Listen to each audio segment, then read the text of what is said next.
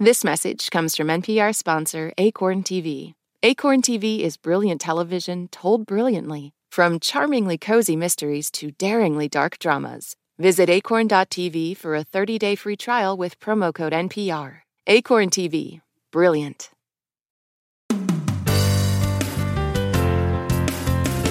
From NPR and WBEZ Chicago, this is Wait, Wait, Don't Tell Me, the NPR News Quiz. I've come to your land from far away to create a new country.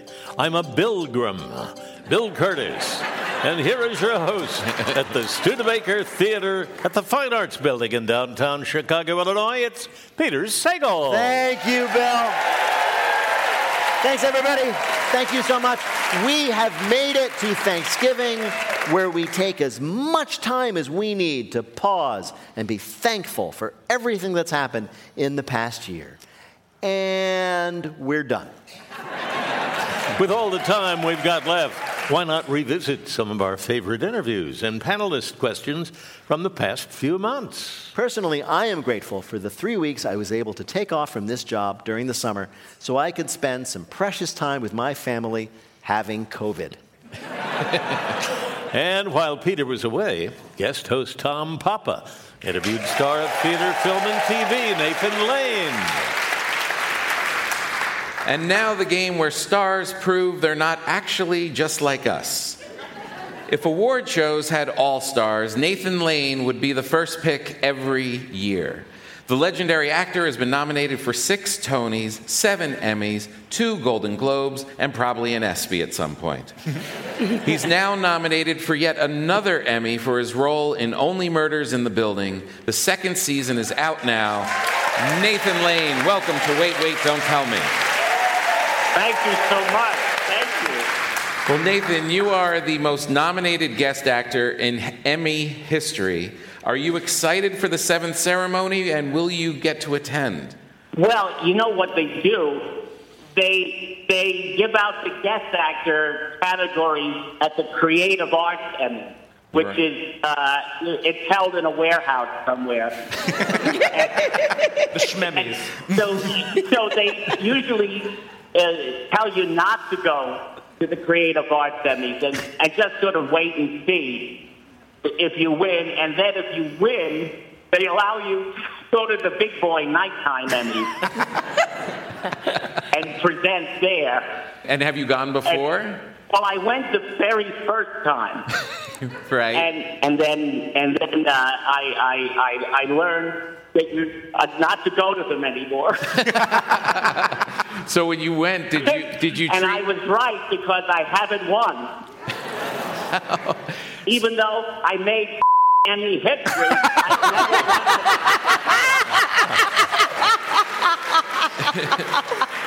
Um, you're so iconic now. I can imagine people are just like, how are we going to make this better? Just get Nathan Lane. Uh, but you worked really hard oh. for a lot of years and I saw in your history, which I did not know, you worked a number of odd jobs when you uh, started looking for acting work in the early 80s. Is it true you were a singing telegram? Yes. Yes. When I, I, I moved to New York in, in the late 70s, and, and yes, I, I, I, I delivered singing telegrams and you would you would uh, put on a, a, a, tuxedo and a little felt top hat, and and you would go uh, to offices or people's homes, and and usually to a, a public domain. I don't know why it had to be a public domain song. Like who was checking about royalties? I don't know, but you would to like to the tune of the William Tell Overture. You would sing, you know, it's, it's your day, it's your day, you say it's here, so we're sending you some musical cheer well, nowadays, now it's such a lost art. Nowadays, people just go door to door doing singing text messages to the William Tell Overture, just LOL, LOL, LOL, LOL, LOL, LOL, LOL. Nathan, was it ever well? Was it ever poorly received when you when you got there and, and finished your song and tipped your oh, top hat? People, if you go to someone's office and and and you have to sing to them, they they hate that. they, they really hate that. Uh, Eh, eh, yeah, no, it, it, it's always a little. It's embarrassing for them, and it was embarrassing for me, and and and uh, and then they, I, you know, they rarely would tip you. And you just stand there with the top hat in front of them. like sad and desperate, like you're at the Schmemmies during the day. Like, what's 20% of a song? you know who I, I, I had to sing uh, to Sam Waterston. This is how long ago this was. Young Sam Waterston. it was his birthday, and I sang for him, and he went. He, I could see the, I could see the pity in his eyes. he, he realized I was a struggling actor, and he gave me a very nice tip. And I, so I, I'll, I always think very fondly of Sam Waterston. Oh, that's great. That's great. And then you, you, you, really, I mean, you're nominated for this guest role, and you're so good in Only Murders in the Building. Mm. It is. Oh, thanks.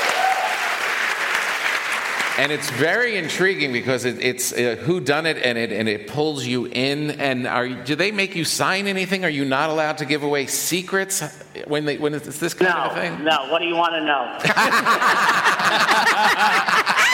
He's just a guest. I know who killed Bunny. um, no, it, it, it yeah, it, it's a, really a tribute to those writers. Uh, it's it's a very delicate balance, and and they really pull it off. It really is. I have to say, I, I, mean, you're amazing. The whole cast is amazing. But the thing that really strikes me as a as a New Yorker is the size of everyone's apartments.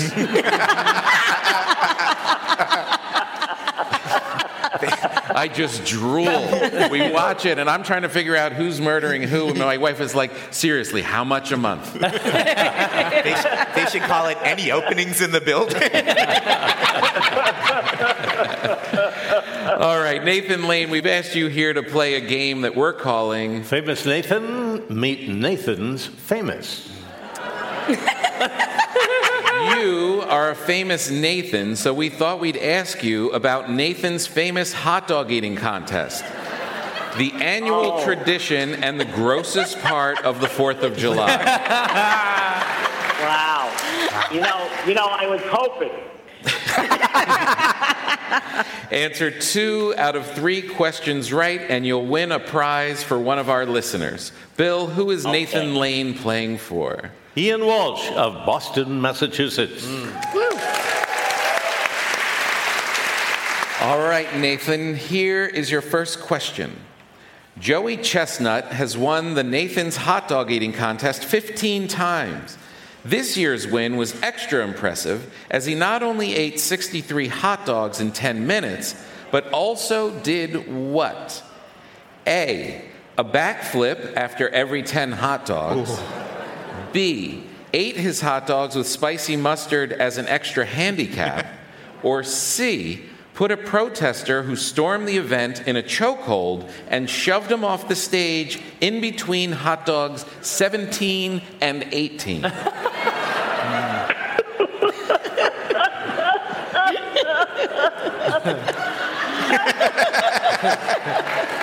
well, uh, is is Joey Chestnut still with us? Is he living? he is. Um, he is. I believe it, he stopped a protester with a chokehold. Yeah, there we go. That's right. C. He did double duty as a bouncer, and he still beat the runner up by 15 hot dogs. He is truly a freak of nature. Joey Chestnut. Joey. Me on the Sopranos. All right, here's your next question. Joey Chestnut may be the winningest champion, but he's not the only notable one. There's also Joe Baldini and Paul Siderman, who were co winners in 1980, despite doing what? A. Co winning a potato salad eating contest an hour earlier. Oh. B both getting stung by bees during the competition, or C, only eating nine hot dogs each? I believe they were stung by bees and kept eating. No, the answer is C. In the 80s, out. He's only ate nine. Yep, they only ate nine hot dogs. It was a different time. In the 80s, a hot dog a minute was good enough to win. If you're asking what changed, we're not sure, but it might have something to do with the fact that the prize these guys got for winning was, quote, two trophies and two yellow plastic bags. to puke into, I imagine. All right, here's your last question.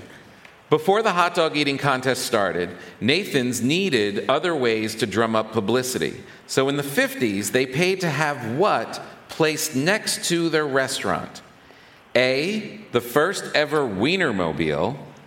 B, a 70 ton whale carcass. C, a fake McDonald's, which they intentionally kept filthy. Uh, Uh, uh, what was the first one again? I wouldn't pay attention to that one.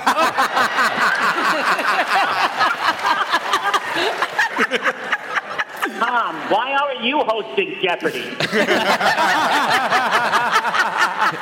I, I think because that show gives away money. All right, I'm going with the, the whale carcass. You're right. Wow! The answer is B. It may have worked too, but the weather was so hot that the carcass started to rot in the sun, driving away customers. what did they think was gonna happen? Bill, how did Nathan Lane do on our quiz? Nathan, this may surprise you, but two out of three in this game win. Yeah. You are a winner. Wonderful. When we come back, we can't solve all of your problems, but our bluff game will solve one small one. That's when we come back with more Wait, Wait, Don't Tell Me from NPR.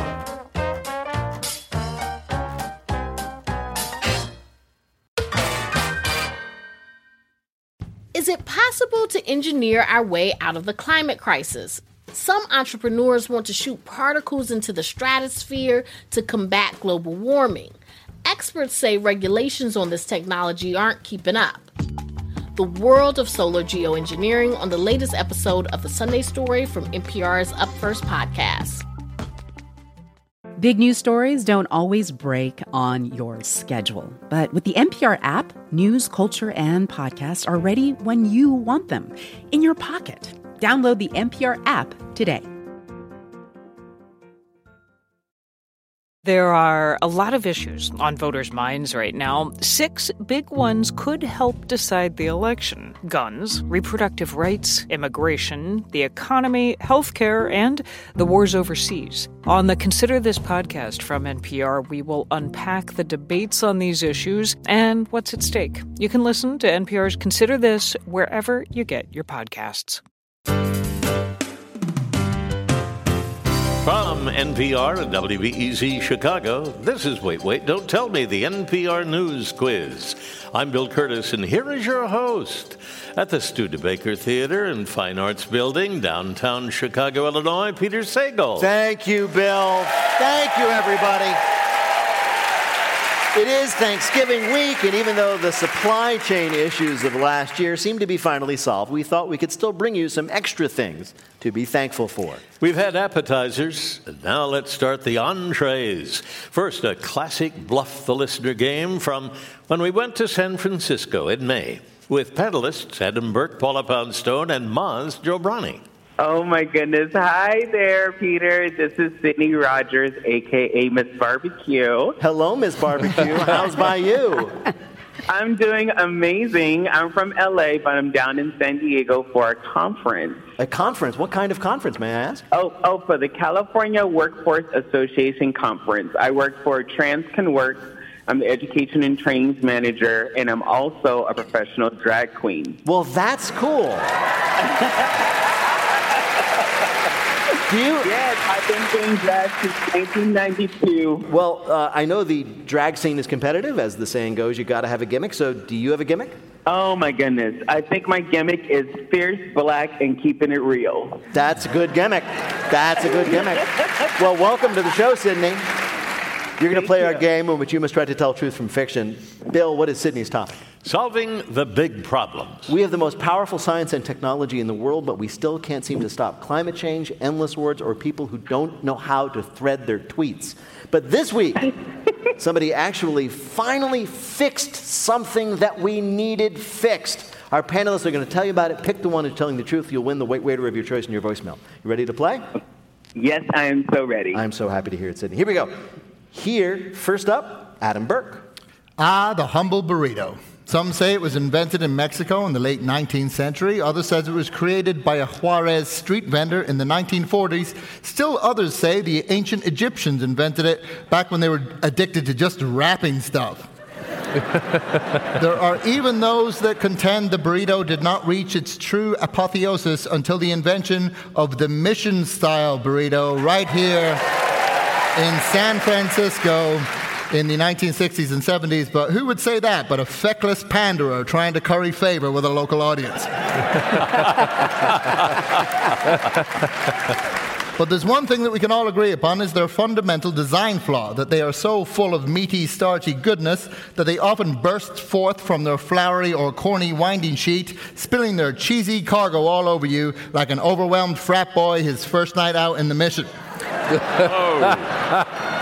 But fear not, for a stalwart band of Bothans at Baltimore's Johns Hopkins University had tackled and possibly solved the issue of structural snack integrity by creating edible adhesive tape that will fasten your beloved parcel shut like the wax seal on a calorific royal proclamation.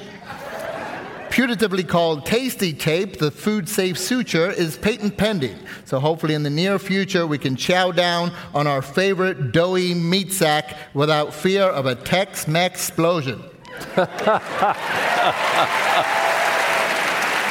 Burrito tape. Edible tape to hold your burrito together. Your next story of a problem solved comes from Maz Jobrani. Anyone who's ever had to go to the bathroom in the middle of the night knows it can be a precarious endeavor.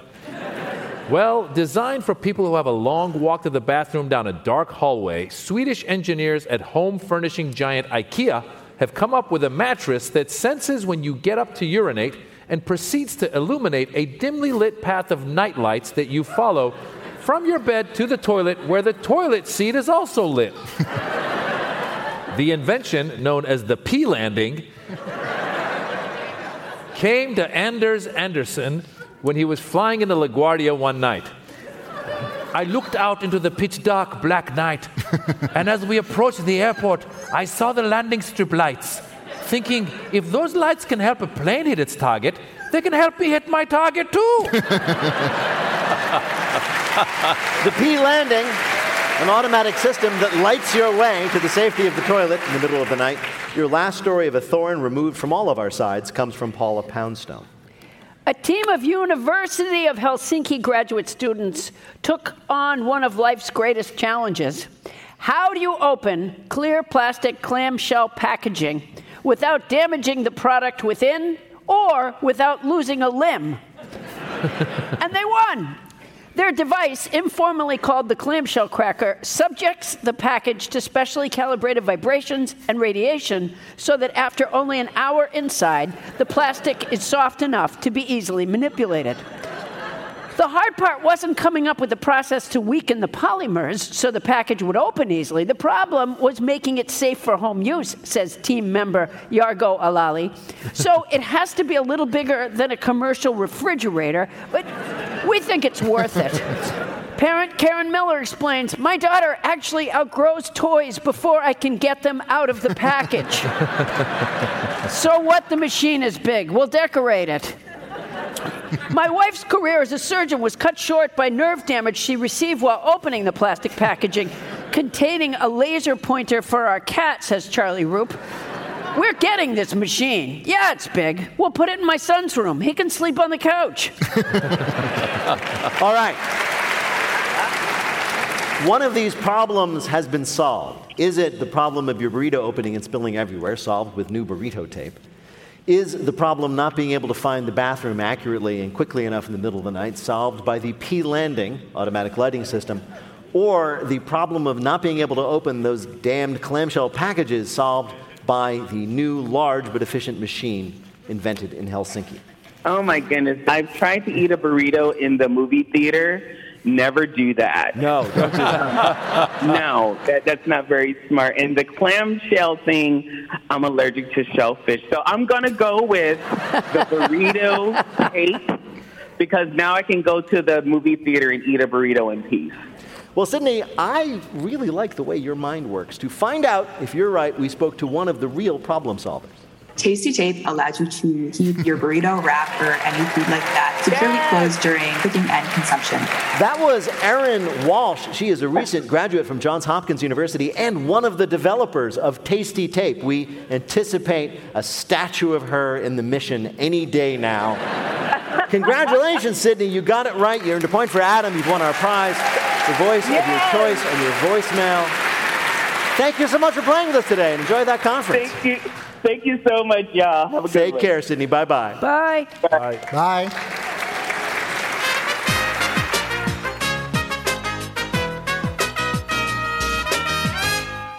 Back in July of this year, when Peter decided he'd rather spend some more time with the virus than us, we got over the snub by inviting on Puja Patel, the editor in chief of Pitchfork, to talk independent music with guest host Tom Papa. Thank you so much for being here. It's really nice to meet you. So happy to be here. Yeah, this is very exciting. So, how did you get into music journalism? Was, was it what was your relationship with uh, with music when you were a kid? So I grew up in a house full of music, um, the kind of house where you wake up to your mom blasting music, and that really sets the tone for what her mood is for the day.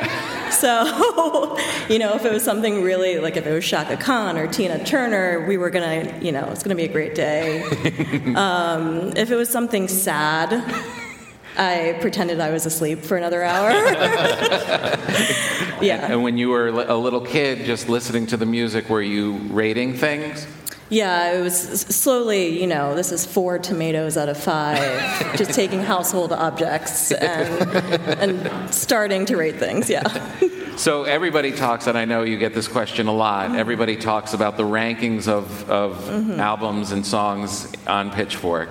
Uh, is there a difference between like an 8.2 and an 8.6? Yeah, I'm not so different from my mother in that it's affected by my mood that day. Um, but that's, that's so upsetting. There's a, there's a band out there just trying their best in their garage. They finally I get it all had my done. Two coffees yet. Um, So it can Right. be extremely arbitrary to you, but if you care, you really care. Right. It really, really means Really something. care. Yeah. And do you get a lot of pushback? Do people go crazy? And how could you rank this this? Yeah, it Does that happen a lot? it happens all the time. It does. It happens all the time. Where the fans get angry? The fans get really, really angry. And do they say, show up with, I don't know, some kind of implement? I can't think of what it would be. Um, Shovels. shovel, shovel. And are you still a passionate fan? Like, do you still really love music? Like, if you want to relax Yeah. and just enjoy yourself, Yeah. do you? Does music even do it for you anymore? Because you're working it you're every single day, or do you just like listen to the microwave going on? I it really depends on my mood, but I can't imagine a day without listening to music. No. Yeah. Yeah. Do you have any guilty pleasures? Anything that you listen to that would surprise people? I just got into an argument with with one of our editors on staff about the album Jagged Little Pill by Alanis Morissette, which I say is very good. You know, it's so And- funny. It's so funny because you're so cool. I immediately wanted to blurt out, "I love that album," but I was like, "What if it's not?" that great. I'm giving you permission. It's, it's a I love that album. Um, and at its time when she came out, I mean, it was all grunge, and then she comes out and and a song about Uncle Joey. yeah. Yeah. Wait, was it really about Uncle Joey? Oh, for sure. It was about in the theater? Joey.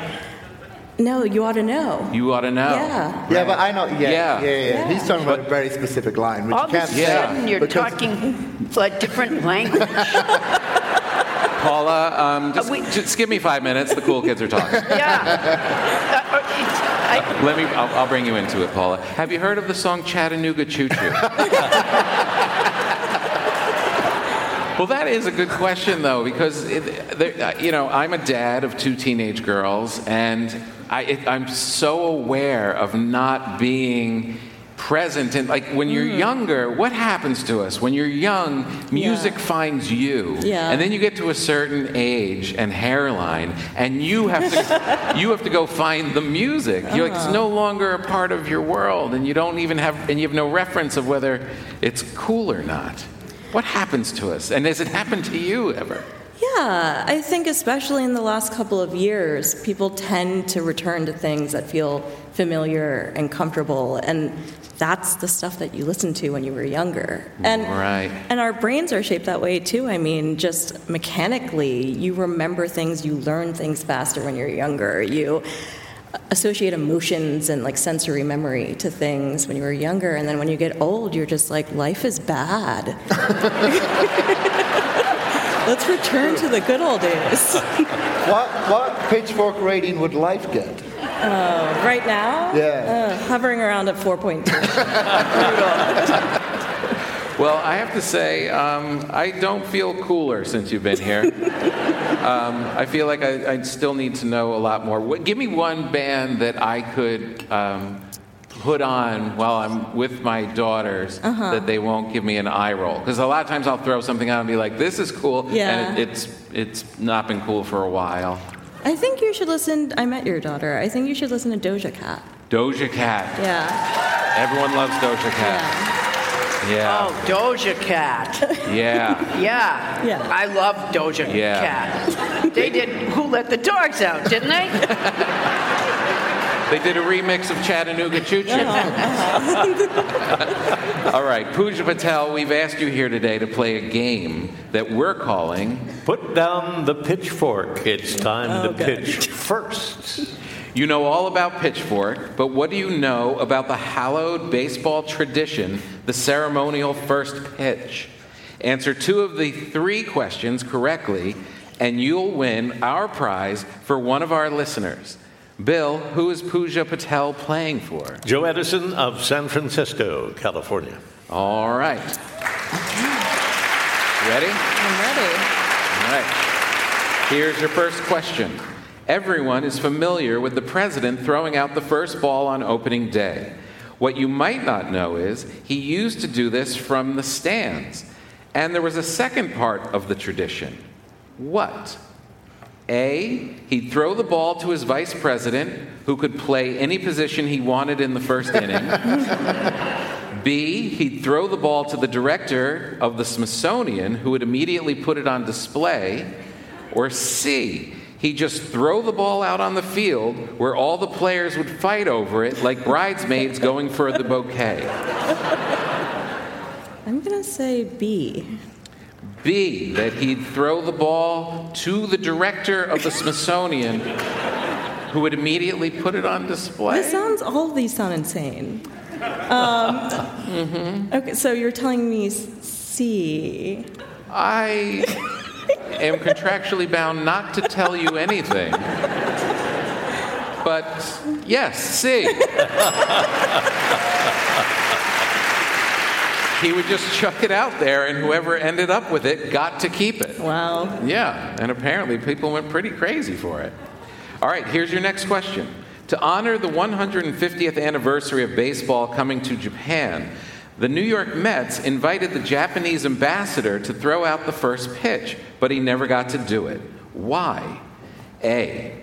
A seagull with a hot dog landed on the mound and chased away anyone who came near. B. Mets pitcher Max Scherzer went out onto the mound to warm up and wouldn't get off to let the ceremony happen. Or C. The ambassador was so excited to see the big globe and towers from the end of Men in Black in the park across the street that he was an hour late to the game. See, both of those are viable options. Mhm. B? You're right. It's B. Apparently, Max Scherzer has a routine and sticks to it no matter what country he insults. Here's your last question. Not all first pitches go as planned. Red Sox superfan Jordan Leandre fired the ball from the mound, but unfortunately, it didn't reach the catcher's mitt. What did he hit? A. His own foot, breaking five bones. B. The groin of a photographer standing 10 feet behind home plate. C. The face of the Red Sox manager who is standing in the dugout. Dang, I should know this. I'm going to say B. You're going to say B. You're right. The groin of a photographer standing 10 feet behind home plate. Couldn't have thrown it any better if he tried. Bill, how did Puja do on our quiz? Three home runs! Congratulations. You did very well. It's really nice to meet you.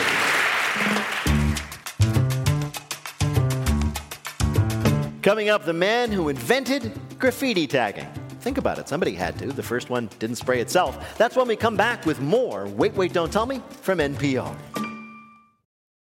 I'm Jesse Thorn. Why did Cole Escola write a bonkers, extremely fictionalized play about Mary Todd Lincoln? Well, you know, it was 2020 and we were all so isolated. I, I just started doing research. Uh, but the truth is, I, no, I just thought of it. We'll talk about that and more on Bullseye from MaximumFun.org and NPR. Hey, I hear you have a birthday coming up.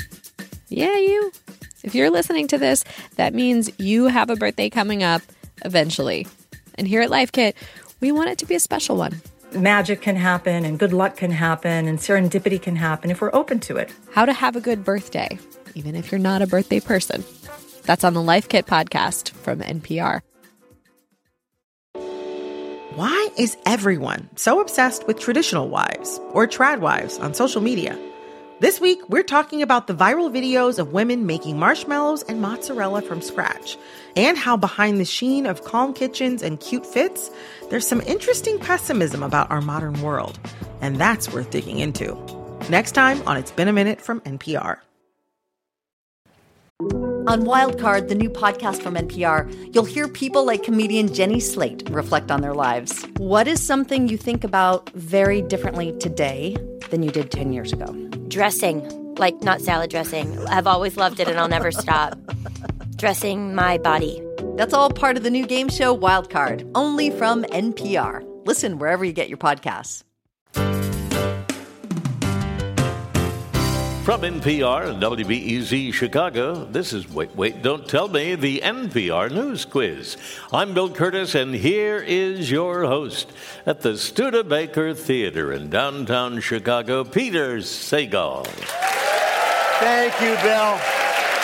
This week, we are doing our annual ritual of coming up with reasons why, despite everything, we really should be thankful. Yeah, there's that and the other thing, and you know that's coming straight down the pike. But on the other hand, boy, we had some good times in this radio show, didn't we? Well, for example, in July, we went to Philadelphia and interviewed a local hero, Darryl McCray, known as Cornbread, the man who is credited with inventing modern graffiti. I'm a credit for being um, the inventor of graffiti. Such is not the case.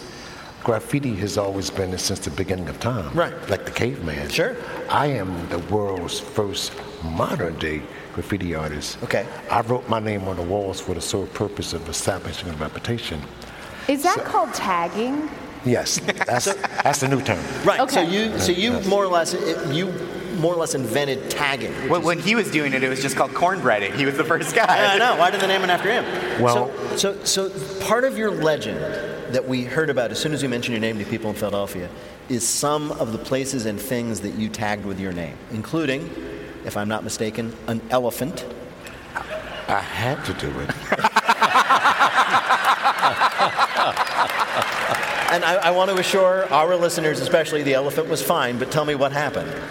Well, I start walking bus routes, and I'm going to work one day. I always buy the newspaper so I can read while I ride.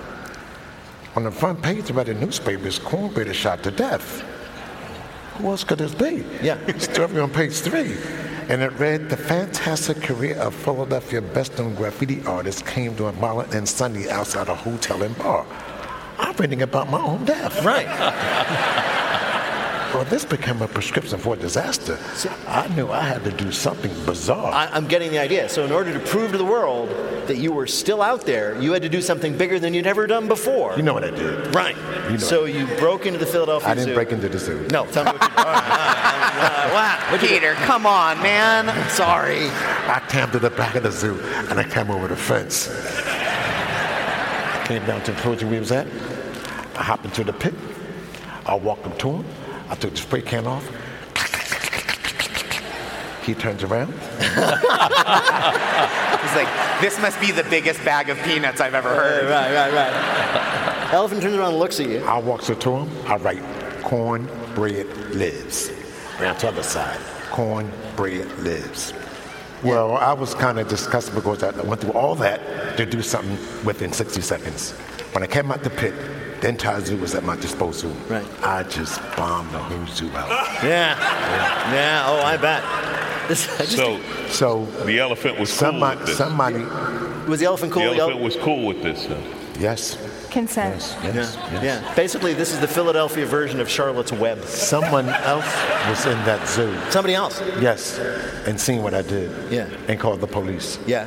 By the time I came out the zoo, Yeah. come to the turnstile, zoop, zoop, don't run. Put your hands on top of your head. Take me to the police station. And all this time, I'm tired because I was up half the night. I'm sleeping. We're trying to rest. And every five minutes, the cops would come to the, which one of y'all's cornbread? I said, here, what's up? Give me autograph, kid. this was all day long.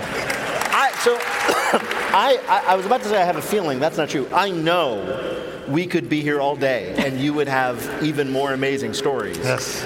But sadly, we don't have all day and we have business to do. So, Cornbread, Darryl, we have asked you here to play a game we're calling Tag, you're it. So, you're an expert, obviously a pioneer in one kind of tagging. We thought we'd ask you three questions about the game of tag. Answer two of them correctly, you'll win our prize, one of our listeners, the voice of their choice in their voicemail, perhaps at this point yours. Bill, who is Cornbread playing for? Dan Foley of Philadelphia, Pennsylvania. All right. Ready to do this? Here's your first question. Of course, as you can might imagine, there is in this world a professional tag league. They play the sport professionally. It's called World Chase Tag. The idea is you have a small arena, obstacles, a chaser tries to tag an evader in a set period of time. Which of these is an official term used in that sport? A, the wounded rabbit, in which the person chasing fakes an injury, drawing the evader to come help, and then he tags him. B, the Benny Hill, in which the chaser chases the evader around and around, an obstacle to no effect, like that old comedy program. Or C, the existential crisis, in which either player suddenly realizes that playing tag is ridiculous for grown adults. C. So you can go for C. This is like an actual term. He's not wrong. I know, it's existential Yeah. crisis. It's a good guess, but in fact, the answer is the Benny Hill. That is a term they oh use in professional tag. And apparently, it's a mistake rookies make. This is not a problem. Cornbread, you got two more. Perhaps you're bored by that kind of professional tag. You want something more exciting. In which case, you can enjoy which of these? A, Catch Me If You Can. That's a Croatian dating show in which people compete for the right to date someone by chasing them through a house. B, global tag, an amateur league in which the playing field is the entire planet and rounds often take years to complete. Or C, archery tag, in which instead of tagging each other, players shoot arrows at each other. I'll go with A. You can do it with A. I'm afraid it was uh, C, archery tag. Oh, God. What? There, it's, it's called archery tag. They're padded arrows, and I got to tell you the truth. I watched it on video, and it looks like a lot of fun. All right. You, did, you didn't mention they were padded arrows Yeah, that's true. That's a technicality. because, you know, All right. that takes all the fun out of it. It does, really. Cornbread tags the arrow as it flies by. All right, here's your last question. The multimillionaire Andrew Mellon and his brother Richard engaged in a decades long tag war with each other. Which finally ended when which of these happened? A. Richard, trying to escape Andrew's tag, leapt into the Susquehanna River and was never seen again. B. On his deathbed, Richard called Andrew over and whispered, Last tag! into his ear, and then immediately died. Or C. Andrew had himself encased in a giant rubber ball so he could never be tagged again. B. You're gonna go for B. On his deathbed, Richard called Andrew over and said, Last tag, gotcha, and died. You're right, that's what happened.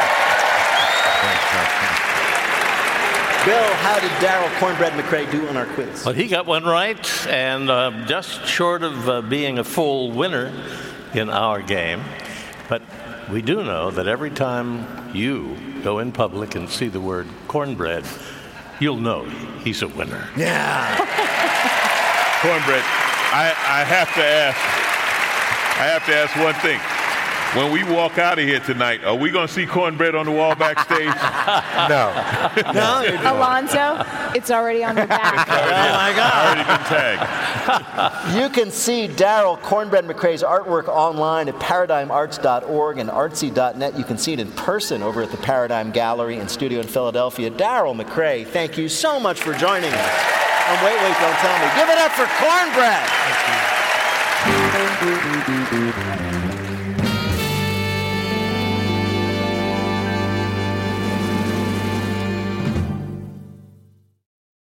I'm Rachel Martin. You probably know how interview podcasts with famous people usually go. There's a host, a guest, and a light Q&A. But on Wildcard, we have ripped up the typical script. It's a new podcast from NPR where I invite actors, artists, and comedians to play a game using a special deck of cards to talk about some of life's biggest questions. Listen to Wildcard wherever you get your podcasts, only from NPR. The NPR app cuts through the noise, bringing you local, national, and global coverage. No paywalls, no profits, no nonsense. Download it in your App Store today. Finally, we are all grateful around here that we are no longer doing the show on Zoom anymore, even though we often had some pretty great virtual visits with fascinating people. In January, guest host Negin Farsad interviewed Jeremy Harris, the playwright, whose slave play was the talk of Broadway and who wrote the film Zola, perhaps the first movie to be adapted from a Twitter thread. Hi, Negin. How are you? Oh my gosh. I'm so excited to be speaking with you. I just saw Zola. It was so good. I really love this movie. And what's crazy to me about it is that it's based on a Twitter thread, as I mentioned. Um, can you tell us about this particular Twitter thread and what made it seem like it could be a good movie? Well, I mean, honestly, what's wild is that it was a Twitter thread before threading was possible on Twitter. You know, um, this young, this 19 year old black woman, like, told a story on Twitter that stopped the internet for an entire day back in 2015. and, like, thousands, thousands, and thousands of people were hanging onto her every word. And it was almost like when, when, um, when Dickens would write his periodicals where we're like, you know, one one would come out one day, except we got them all over a night, right? So we had we get one bit of the story and we had to wait five minutes for Twitter to load because um, she starts to tweet with this iconic phrase, like it's one of the great first lines. For me, it, it goes up there with like you know, uh, Moby Dick and Hamlet, but it's uh, um, let me tell you the story why me and this B word here fell out. It's kind of long, but it's full of suspense. Um, and then, I mean, can you tell us a little bit about the movie without giving it away? Oh, totally. Sorry, did I just like go too much into to process not no, that was awesome. That No, was that was wonderful. awesome. Yeah. well, the movie, um, I think simply put, it's a movie about a young black woman who works at a Hooters type establishment, who meets another young woman who is white, who um they immediately bond over the fact that um that they both are strippers. Um, and so after they spend one wild night out together, the young white woman calls her and asks her to go on a trip with her to Florida. And 14 hours later, they are in a car to Florida uh, on a 14 hour road trip that um, takes them to hell. Um, in more ways than one. I know that sounds really dark and scary. You might just be like, "Oh my god, I just want to go watch Tick Tick Boom and smile." But like, it's really funny. It's a really funny movie. Jeremy, I mean, like you've written in so many mediums and, and so successfully and wonderfully, but I think maybe your best writing I've ever seen was you finding an NPR appropriate way to tell the story of Zola just now.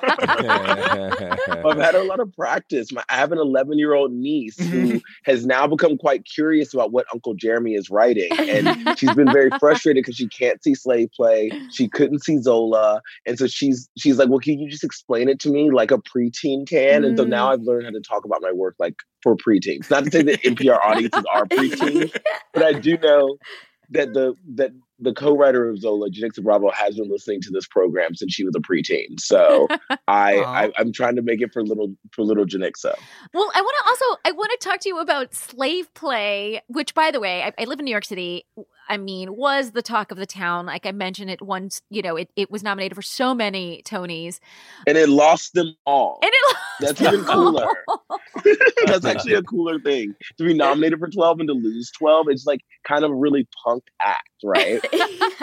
Yeah, that's yo. I feel like no claps is better than one clap. You know what I'm saying? Mm-hmm, mm-hmm. Mm-hmm, yes, yes. That's no, because true. that was what I told my mom at the end when like the last award of the night was best play. My mom was like, "Well, baby, maybe this is the one." I was like, "Mom, that would be the worst thing." I was like, "The worst thing would be walking away with just this one." So actually, let's just vibe out on losing, and then we did, and I was like, "See, this is cool." I have a very important question to ask you, though, about slave play, which is that is it true that Rihanna texted you while she was watching it? Oh, that is very true. Did you text Rihanna back being like, please turn off your phone and yeah, yeah, yeah. Why aren't you paying what? attention? This better be intermission. I really, I really hate to do this to my own self, but I guess again, being a double Gemini, I can't help but get myself in trouble. But um, I actually um caused a big rift in the theater community after Rihanna came and texted because I said I don't mind people texting during my show as long as they're texting about my show. Oh. I would love for that to happen in more plays as long as it's Rihanna every time. Just like at the Music Man, like, do 77 trombones. Well, Jeremy O. Harris, we've asked you here to play a game we're calling. You're a playwright. These guys play wrong. Ooh. As Bill said, you're a very successful playwright, so we thought we'd ask you about people who play wrong, the athletes mm. who made some of the worst plays in sports history. Answer two out of three questions correctly, and you'll win our prize for one of our listeners. Bill, who is Jeremy O. Harris playing for? James King of Madison, Wisconsin. Okay. Here's your first question. Chicago Cubs outfielder Milton Bradley once made a slick catch of a fly ball, posed with it, and tossed the ball to a fan in the stands. One problem, though. What? Was it A, the fan was the owner of the team they were playing, the Minnesota Twins? Was it B, the fan was a 99 year old woman who broke her wrist catching the ball? Or was it C, there was only one out, the ball was still in play, and the runners on first and third both scored?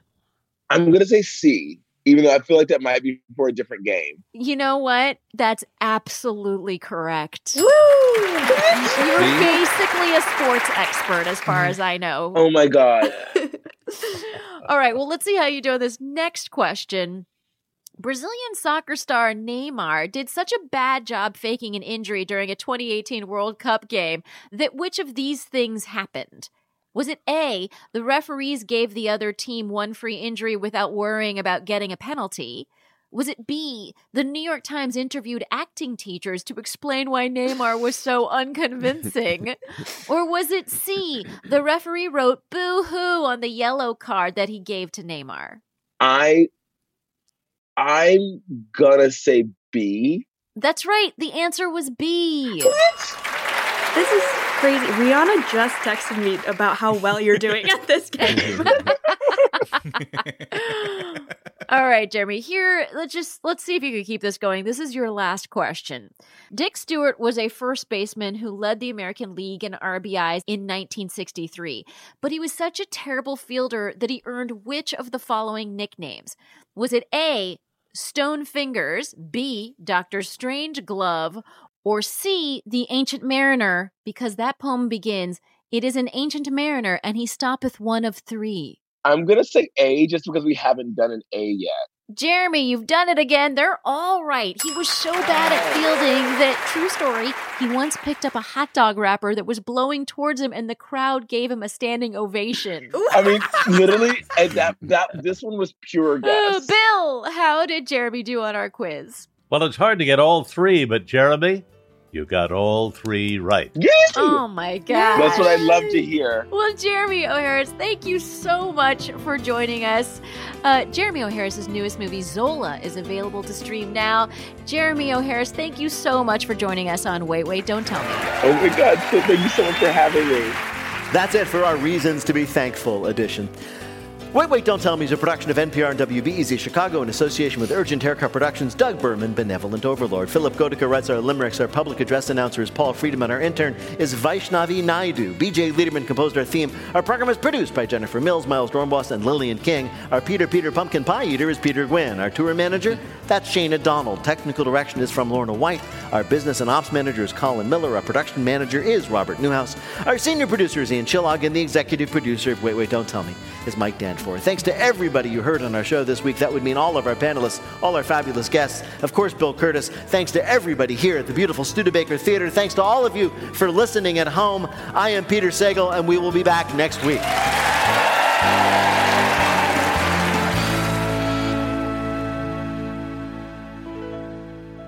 This is NPR. Listen to Embedded for moments that stay with you, could smell the smoke, I could smell the dust. voices that resonate, stories that change the way you think about your life. How how did we get here? The Embedded podcast is NPR's home for original documentary series. Listen wherever you get your podcasts. Taylor Swift has dropped a new album. She is the biggest pop star in the world, and everything she does makes news. I gasped. I was like, oh my God, I've been there, and you can identify with it. For a breakdown of Taylor Swift and her new album, The Tortured Poets Department, listen to the Pop Culture Happy Hour podcast from NPR. Summer is for going to the movie theater because it's too hot to stay home. It's for driving with the windows down, listening to your favorite music. It's for stretching out while you're on vacation to gobble up a TV show. For a guide to some of the TV, movies, and music we are most excited about this summer, listen to the Pop Culture Happy Hour podcast from NPR.